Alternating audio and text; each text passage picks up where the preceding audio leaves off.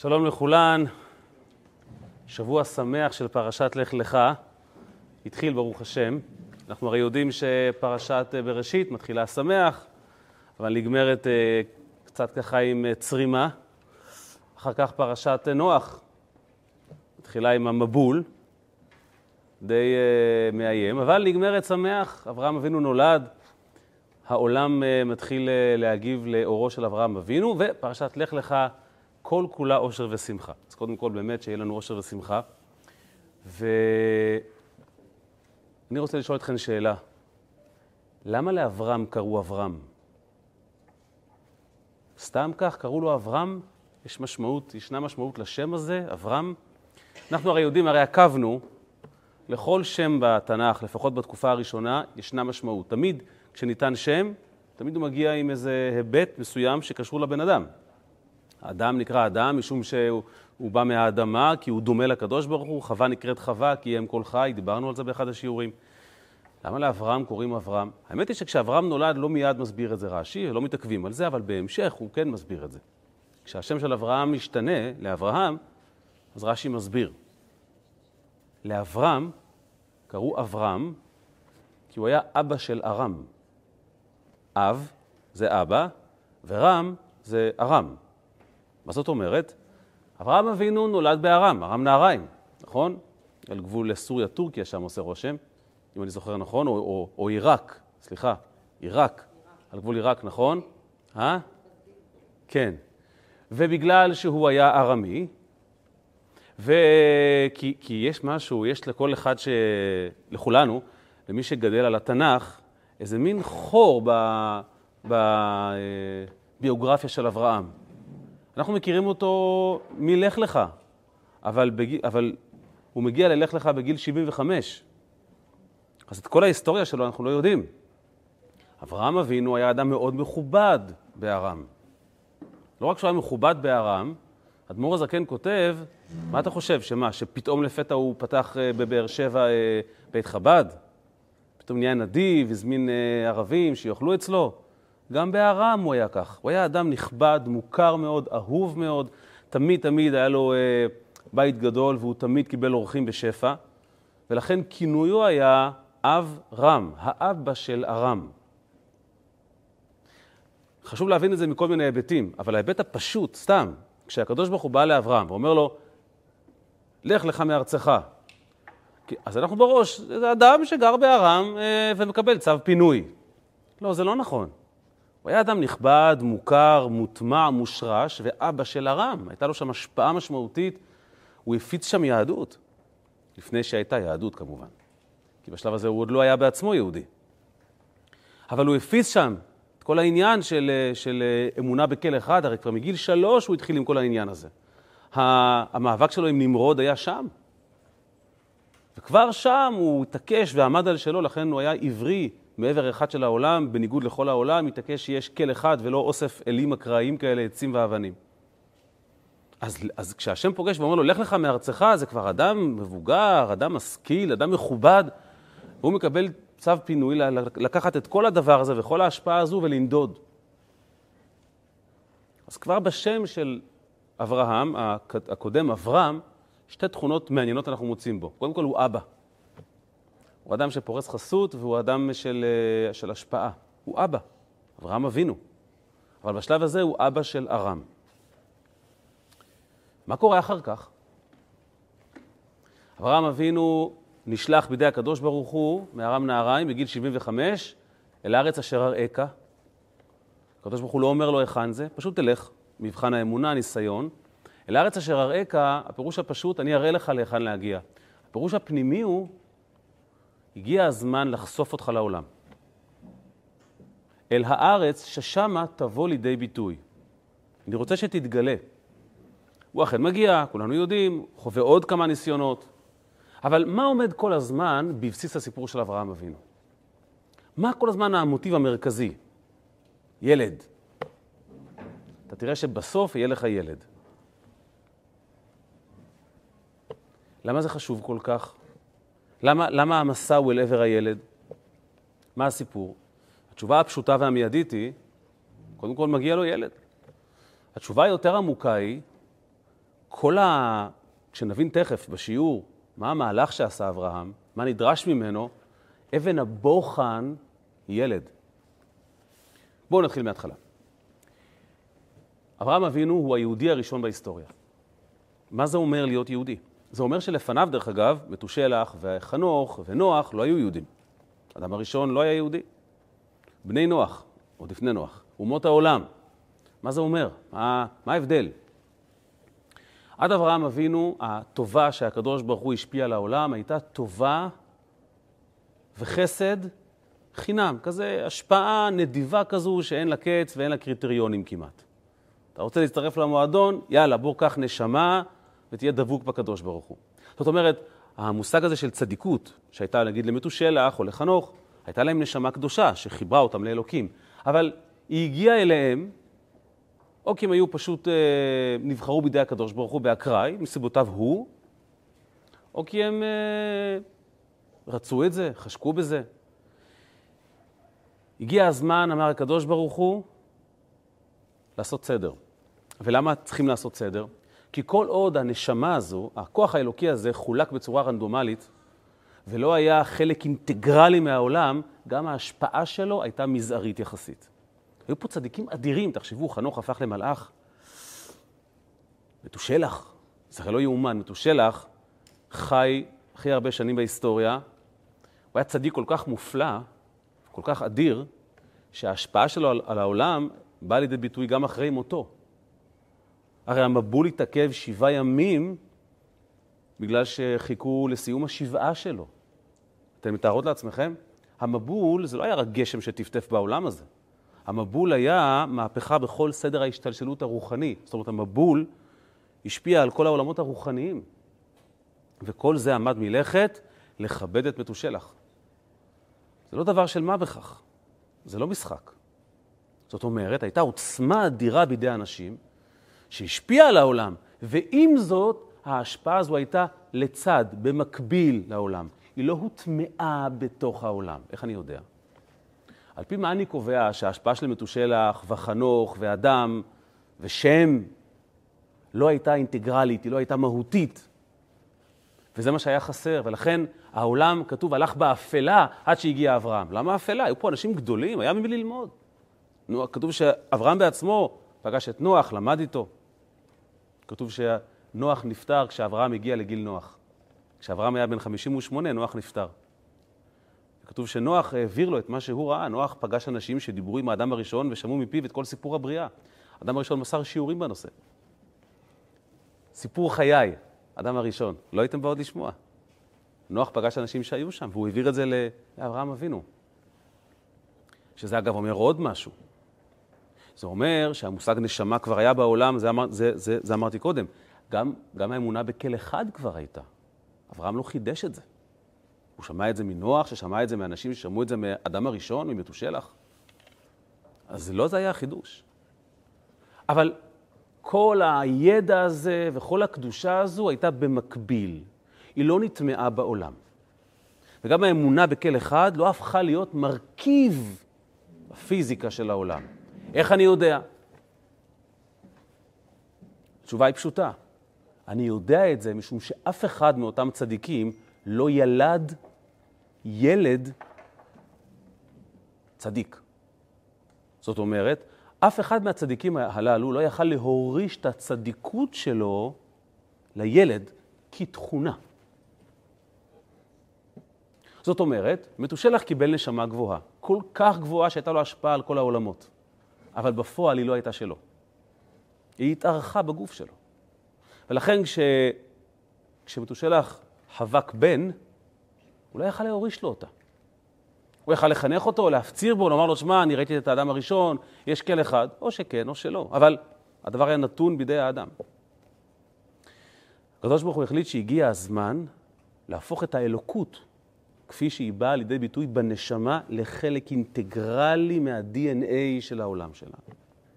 זו הייתה המשימה של אברהם אבינו. למזג גוף ונפש. למזג פיזיקה ואלוקות.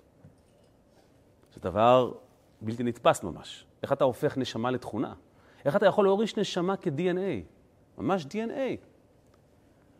לכן אברהם אבינו עבר חיים מאוד מאוד קשים, של, של עשרה ניסיונות. אנחנו יודעים שהנשמה יש לה אה, עשרה כוחות, שדרכם היא פועלת בגוף. כל ניסיון שעבר, שעבר אברהם אבינו זה היה כמו עוד כזה טיק טק שחיבר אותו עוד ועוד. ולכן כל חייו של אברהם הם סביב ציר, בסוף יהיה לך ילד. בסוף יהיה, בסדר, יש ילד. יש שלב כזה שנראה שאברהם אומר לקדוש ברוך הוא, לא חשוב, נו, מה זה חשוב? יהיה, לא יהיה. העיקר שאני עושה מצוות ואתה שמח ואני... לא, לא, יהיה לך ילד. למה זה חשוב? כי זה המבחן. אם אברהם בסופו של דבר לא יכול להוריש את הנשמה כ-DNA, כמו שאתה מוריש צבע עיניים, כמו שאתה מוריש צבע שיער, כמו שאתה מוריש DNA, אם הוא לא יכול להוריש את הנשמה שלו, להעביר אותה, כל משימתו נכשלה. ולכן הוא צריך לצאת מארם, אפילו ששם הוא אב, רם, משפיע ומלמד, זה עדיין לא זה. המשימה שלו הרבה יותר גבוהה. הוא צריך לעזוב את כל המוסכמות הראשונים שהוא גדל עליהם, גם את האמונות שהוא למד מנוח ואדם הראשון, שים הכל בצד ועזוב. זה לא הרמה שאתה שואף להגיע אליה. אתה חייב להגיע ל-level אחר לחלוטין. ואז הוא מגיע לארץ, ורגע השיא, שהקדוש ברוך הוא מורה לו לעשות ברית מילה. זה בעצם הפאנץ' של כל הסיפור. כי זו ההכנה ל- ללידה של יצחק. בואו נתעכב רגע על העניין הזה. אברהם אבינו עושה ברית מילה, ואז הקדוש ברוך הוא אומר לו שבזכות, אה, שבזכות הברית, עכשיו אתה תהיה תמים לפניי, יש לנו קשר הדדי. מה בעצם קרה בפעולה של הברית? אנחנו הרי יודעים שהאבות קיימו את כל התורה כולה, גם לפני שהתורה ניתנה. כי הם קיבלו את זה מהאדם הראשון וכולי וכולי. אבל לא היה חיבור, כמו שאמרנו קודם, בין גוף ונפש. ולכן אבותינו היו מוגבלים ביכולת שלהם להותיר חותם אלוקי בבשר. יכולת לבצע ייחודים עליונים, לכוון כוונות, להכין מצה ולאכול בשביל העניין, אבל לא באמת יכולת לקחת גוף ולחתום בו אות ברית קודש, כי זה חיבור בלתי אפשרי. לא היה את היכולת הזו. אברהם אבינו בגיל 99, אחרי כל המסע שהוא עובר, הגיע לפסגה הזאת, שבה הוא יכול לחתום בבשרו חתימה אלוקית. הוא יכול לחבר לחלוטין את הגוף ואת הנפש, ברמה כזו שהגוף שלו יישא בקרבו DNA אלוקי. ולכן אברהם עד גיל 99, למרות שהוא קיים את כל המצוות, אתן יודעות, בסוגריים, למה לעוג מלך הבשן קוראים עוג? מה זה עוג? אנחנו... אה? איך? עוגה, נכון? למה עוגה? כי כשהוא הגיע, אנחנו עוד נגיע לזה בפרשיות, כשהוא הגיע לאברהם אבינו, לומר לו שאלות נחטף בידי ה... שאלות אה, אה, אה, בסכנה עם המלכים, בדיוק נוח הכין עוגות, מצות. פסח היה. מאז קוראים לו עוג. כן? טוב שאברהם לא הכין רוגלה. זהו, כן. אה? בתור מה? איש נורא גדול. הוא לא אכל, הוא ראה את העוגה, וזה השפיע עליו, ואז הוא נקרא עוג, על שם העוגה. אז זאת אומרת, אברהם אפילו מצות הכין. ברית הוא לא עשה. למה? כי לא היה את הכוח הזה להפוך את האלוקות ל-DNA. זה כוח מאוד נשגב. בגיל 99 הוא הגיע לשלמות היכולת ושלמות הכוח לחתום בבשר, לחבר גוף ונפש. בואו נגדיל קצת הרזולוציה. אוקיי? אתם תעמדו בזה, אני בטוח. אברהם אבינו איש חסד. אמרתי לכם, כבר בארם נהריים הוא השפיע לכולם אה, שם אוכל ומשקה וחינך את כולם, ובאמת אהבו אותו מאוד. מין איש, איש אהוב כזה שאתה לא יכול לעמוד בפניו. עד כדי כך יש ספר שנקרא ספר הבהיר. למה ספר הבהיר? ספר קבלה קדום, שזהות המחבר קצת עלומה, נוהגים לייחס אותה לרבי נחוניה בן הקנה. כי זה מתחיל, הספר מתחיל באמרה שלו. הרמב"ן קורא לספר הזה מדרשי רבי נחוניה. עכשיו יש אמרות קצרות כאלה קבליות, ובין היתר כתוב שם שכל עוד אברהם היה, בוא נאמר, בימי הקדנציה של אברהם אבינו, כשהוא היה בעולם, אז מידת החסד האלוקית, כי הרי העולם מתנהל על פי המידות האלוקיות, חסד, גבורה, תפארת, הספירות הקדושות, אלו הכלים שבאמצעותן הקדוש ברוך הוא מנהל את העולם. אז ספירת החסד כמעט הגישה מכתב התפטרות לקדוש ברוך הוא. היא אמרה לו, אין בי שום צורך. אברהם פה, אני פשוט מיותרת. הוא משפיע כל כך הרבה שפע, הוא נותן כל כך הרבה יכולות שאני פשוט מיותרת. זאת אומרת, אברהם היה צינור של שפע. עוד לפני שהוא נהיה אברהם. פשוט כל הזמן לתת ולהעניק, איך אומרים? לפנק, לפנק, לפנק. זה היה עניינו. אבל כמו שאמרנו קודם, מה הייתה המשימה שלו? המשימה שלו הייתה להפסיק את השפע הבלתי מוגדר הזה ולהתחיל לדייק את השפע למקומות המדויקים. לא לכולם, רק למי שיכול וראוי ונכון לקבל, וגם אז שיהיה חיבור על מלא. אז אם אברהם רוצה לפעול את הפעולה הזו, על איפה הוא צריך לשים את הפוקוס? איפה המרכיב הזה שדרכו יכול לשלוט על מי יהיה יהודי, במילים אחרות, מי יקבל מעכשיו נשמה? עד היום זה היה רנדומלי, איפה המרכיב? זה הולך ככה. אם אני אוהב אותך, אני רוצה להעניק לך, באופן טבעי. הלב שלי איתך. אבל ככל שהחיבור שלי אליך גדול יותר, הנתינה שלי היא הרבה יותר משמעותית, היא מסבה, היא מסבה לי הרבה יותר עונג, וגם לך, ואני הרבה יותר נעול עליה. מה המרכיב הזה שאחראי לחבר בינינו? כי, כי לתת אפשר גם מאחורי הגב, קח ותחנק. אפשר סתם להשאיר משהו על השולחן, מי שרוצה שייקח. אפשר לזרוק. מה המרכיב שאחראי שהנתינה תהיה עמוקה, מהותית, מענגת, מחברת, יסודית? לצ'יפ הזה, למרכיב הזה במערכת הנפשית שלנו וגם במערכת האלוקית קוראים ספירת היסוד. מה זה יסוד? כי פשוטו כמשמעו, איך בניין לא נופל? כי יש לו יסוד, הוא מחובר לאדמה, ככה הוא לא נופל. יסוד זה אומר, לא מספיק שאתה אוהב. מה טיב החיבור שלך עם האדם שיש לך אינטראקציה איתו? זו אשתך? זה הבן שלך? זה חבר? זה תלמיד? אלו סוגי חיבורים שונים, והעונג נגזר בהתאם. כשאתה מביא לאשתך מתנה, זה הרי... זה עמוק מני ים. אתה מביא את זה בכל רמ"ח ושסה ובעונג נפלא וגדול, גם מתוך תקווה שחייך קצת יהיו קלים יותר מעכשיו, אז אי אפשר להשוות. לבין מתנה שאתה נותן לחבר.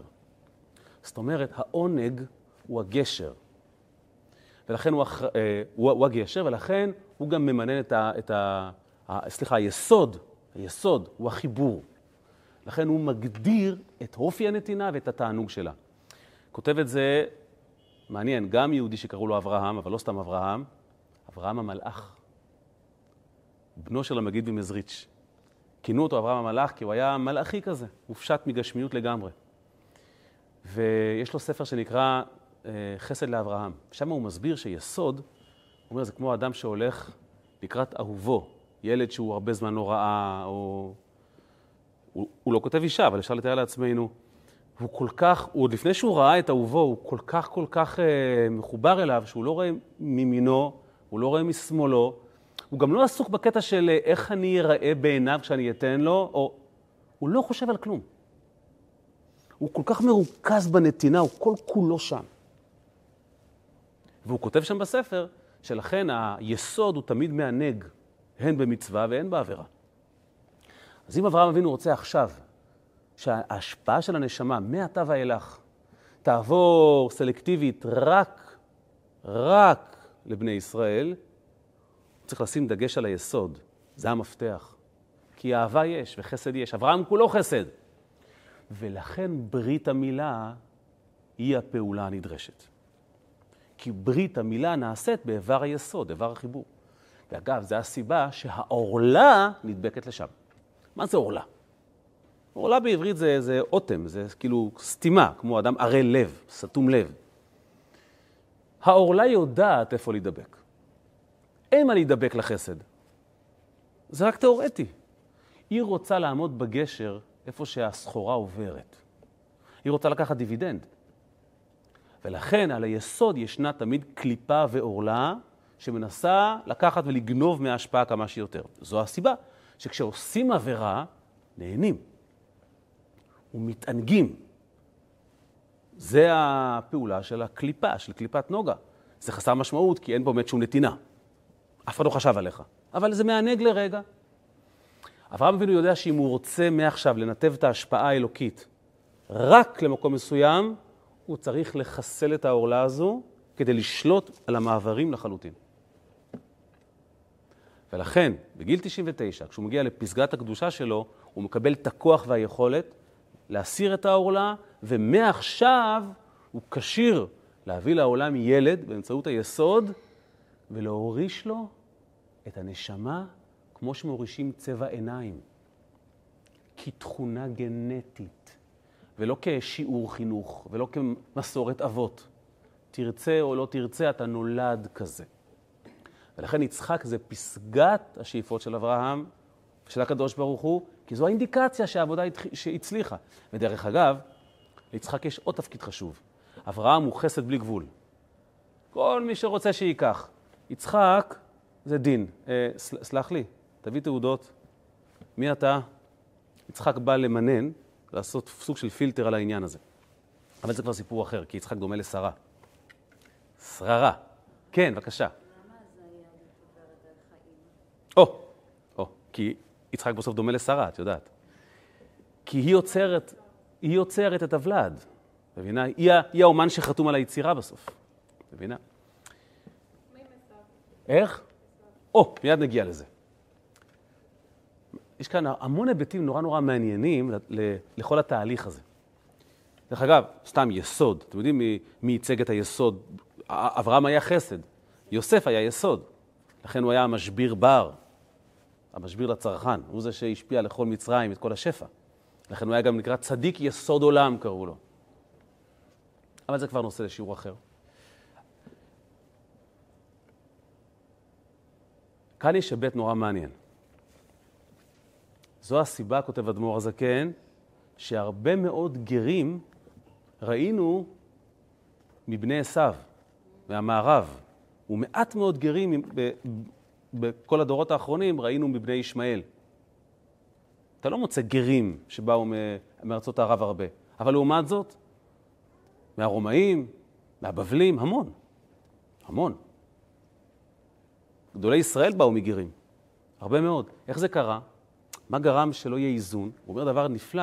הוא אומר, תראה, כל עוד אברהם לא עשה ברית מילה, לא הייתה תנועה של גרות בעולם, כי היו גויים עם נשמות. מתושלח היה גוי צדיק. ברגע שאברהם צמצם את ההשפעה, וזה הפך להיות נחלתו הבלעדית של עם ישראל, פתאום הגויים הרגישו שחסר להם משהו. ואצל חלק מהם, מי שנולד עם הפוטנציאל, כי גר נולד עם הפוטנציאל, פתאום באה להם תשוקה שהם רוצים גם. אבל ישמעאל נולד לפני ברית המילה. ולכן החוסר הזה לא הורגש אצלו. ישמעאל נולד בעידן שבו גם גוי יכל לשאת בקרבו נשמה. לכן הוא הוריש לבניו את ה... אין צורך, לא צריכים להתגייר. זה מעניין, אמר לי יהודי צרפתי, שהרי היום צרפת שטופת אה, ישמעאלים, הוא אומר, תראה, עם הישמעאלים יש לנו בעיה כי הם שונאים אותנו היום. אבל אם אתה מבודד את, ה, את המרכיב של השנאה, אני הרבה יותר מתחבר אליהם מאשר, מאשר לצרפתים המקוריים. אמרתי לו, למה? הוא אמר לי, תראה, הצרפתים המקוריים, כל תרבות חייהם היא כל כך לא יהודית. כל אחד חי לעצמו, לא צריכים משפחה, צריכים, צריכים ליהנות, ליהנות. להחזיק יותר מאישה אחת, ולאכול רק בגט מסוג מסוים, ואתה חי בשביל החופשה הבאה, ואתה חי לבד עם עצמך. זה הצרפת המקורית. ערבים זה חמולות. יש אבא, כבוד של האבא, כבוד של האימא. גם צריכים, גם רוצחים על הכבוד הזה, אבל זה, זה, זה יותר מזכיר אותנו. זה מעניין. ישמעאל נולד לפני הברית, ולכן הוא לא חש צורך, אין לו את החוסר. עשו, לעומת זאת, נולד אחרי הברית. ולכן צאצאיו של עשו, שעזבו את הדרך, כי עשו עצמו היה יהודי, אבל בניו כבר לא, חשו את התשוקה הזו לקבל גם, הם רצו גם. לכן כתוב, כי ביצחק יקרא לך זרע. ביצחק, חלק מיצחק. אז אם שאלתם על עשו, זאת התשובה. עשו הושפע מהברית הזו. הוא גדל עם נשמה, אבל הוא הוריש את התשוקה לנשמתיות בכלל באופן כללי. אז זו הייתה הפעולה של ברית המילה. בעצם הפעולה הייתה לזקק את היסוד כך שיהדות תהפוך לתכונה טבעית גנטית.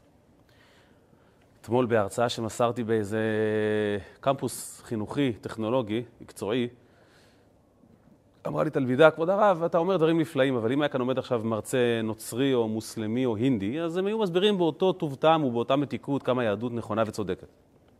אז כאילו, מה, בסדר, אתה נחמד, הכל, הכל טוב. מה התשובה האמיתית? התשובה האמיתית שאין בכלל שיח. לא מתנהל debate בין היהדות לבין שאר הדתות, כי זה לא אותו דבר. אין פה מי צודק, זה אלגוריתם שונה. נצרות ואסלאם זה מוסכמה חברתית שאנשים קיבלו על עצמם, מערכת חוקית. יהדות היא זהות. היא מי אתה, לא מה אתה עושה. כי once אברהם עשה ברית מילה והוריש את הנשמה כתכונה מולדת, אז זה מי שאתה. אין מצב שיעמדו חתול, ג'ירפה ועכבר וידונו מי צודק. כל אחד, מה שהוא רואה את העולם. הנצרות והאסלאם והינדו אלו שיטות נחמדות למקסם את החיים, למקסם את החוויה של, בסדר, סבבה, הכל נחמד או לא נחמד. היהדות לא מדברת על זה בכלל, מאז אברהם אבינו, מאז ברית המילה שלו. היא עוסקת בזהות, היא עוסקת במהות. ולכן יצחק הוא המבחן, הוא נולד יהודי.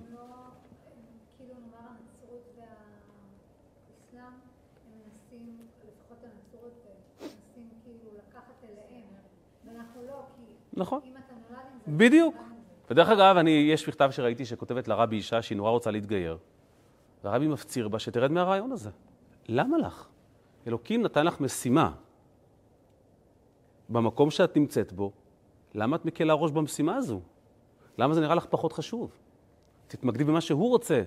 תבצעי את יהודך כלא יהודייה, זה חשוב נורא.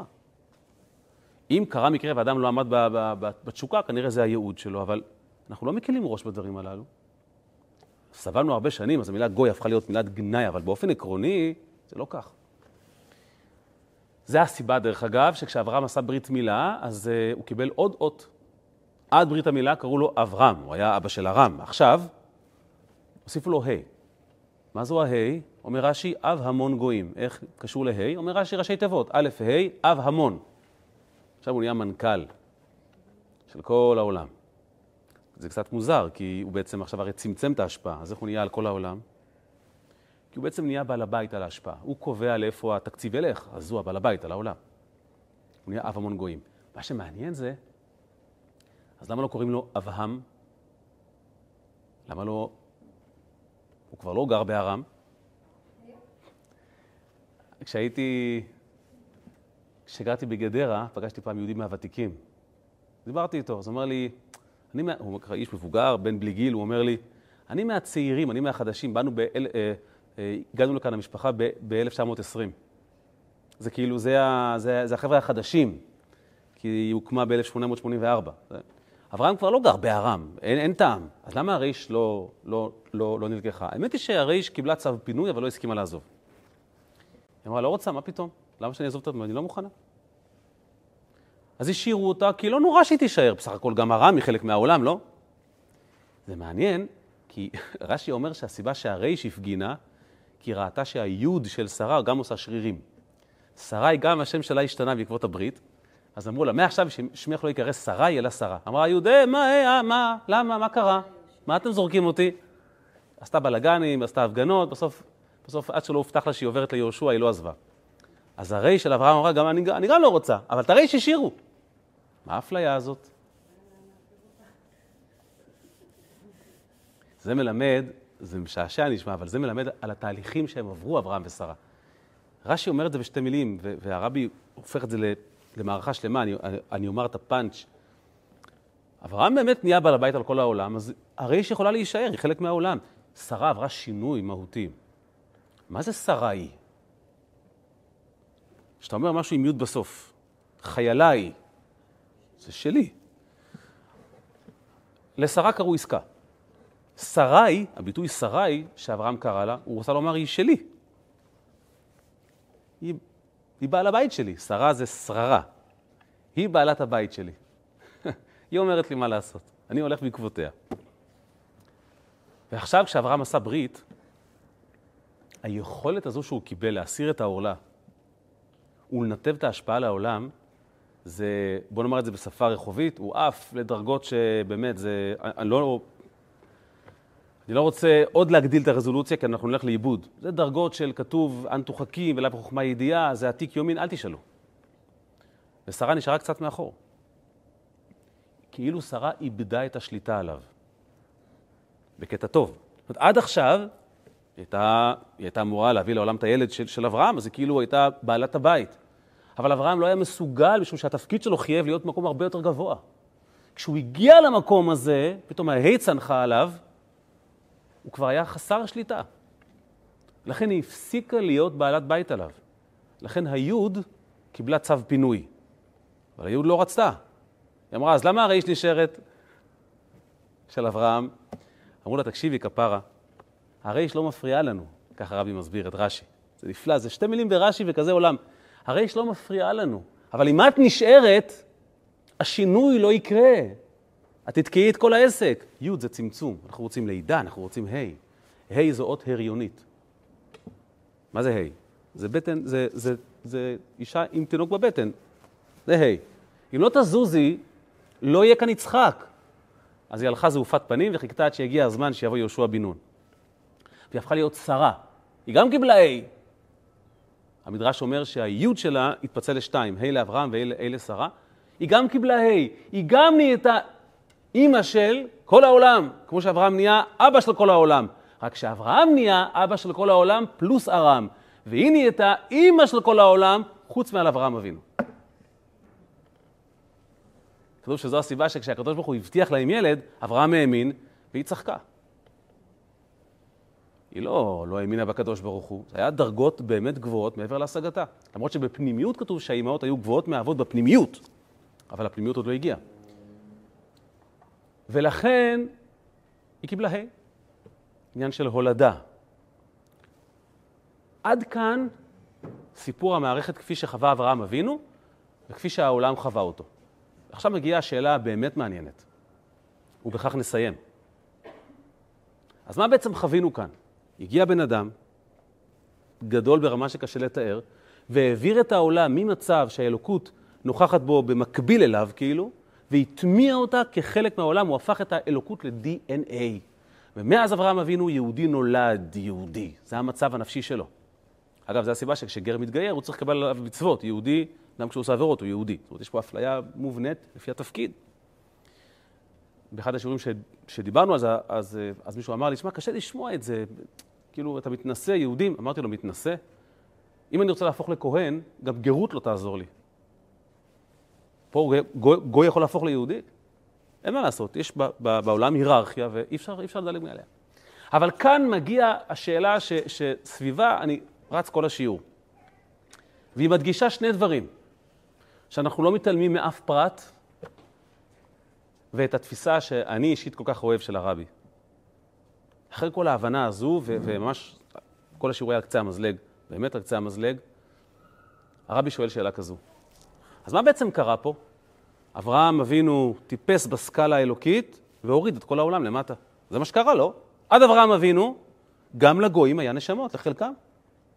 ומהרגע שהגיע אברהם אבינו, בעצם נהיה אשר בחר בנו מכל העמים, כל העמים, כל השבעה מיליארד איש המיותרים כאילו הלכו לצד, וקומץ קטן של עם גאה ומתנשא פתאום הפך להיות אה, אשר בחר בנו ורוממנו. עכשיו תגיד, מה אכפת לך? הרבי אומר, לא יודע, זה לא, זה לא נשמע לי טוב. לא בהיבט המוסרי. אם ככה צריך להיות, ככה צריך להיות. לא, לא, לא מסתדר לי שאברהם אבינו, איש החסד, שעבד עם ערבים ועם בדואים ועם הולכי מדבריות, הפעולה שלו הייתה להוריד ברמה את כל העולם.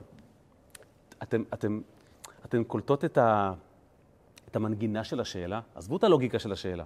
זה לא שיעור חשבון.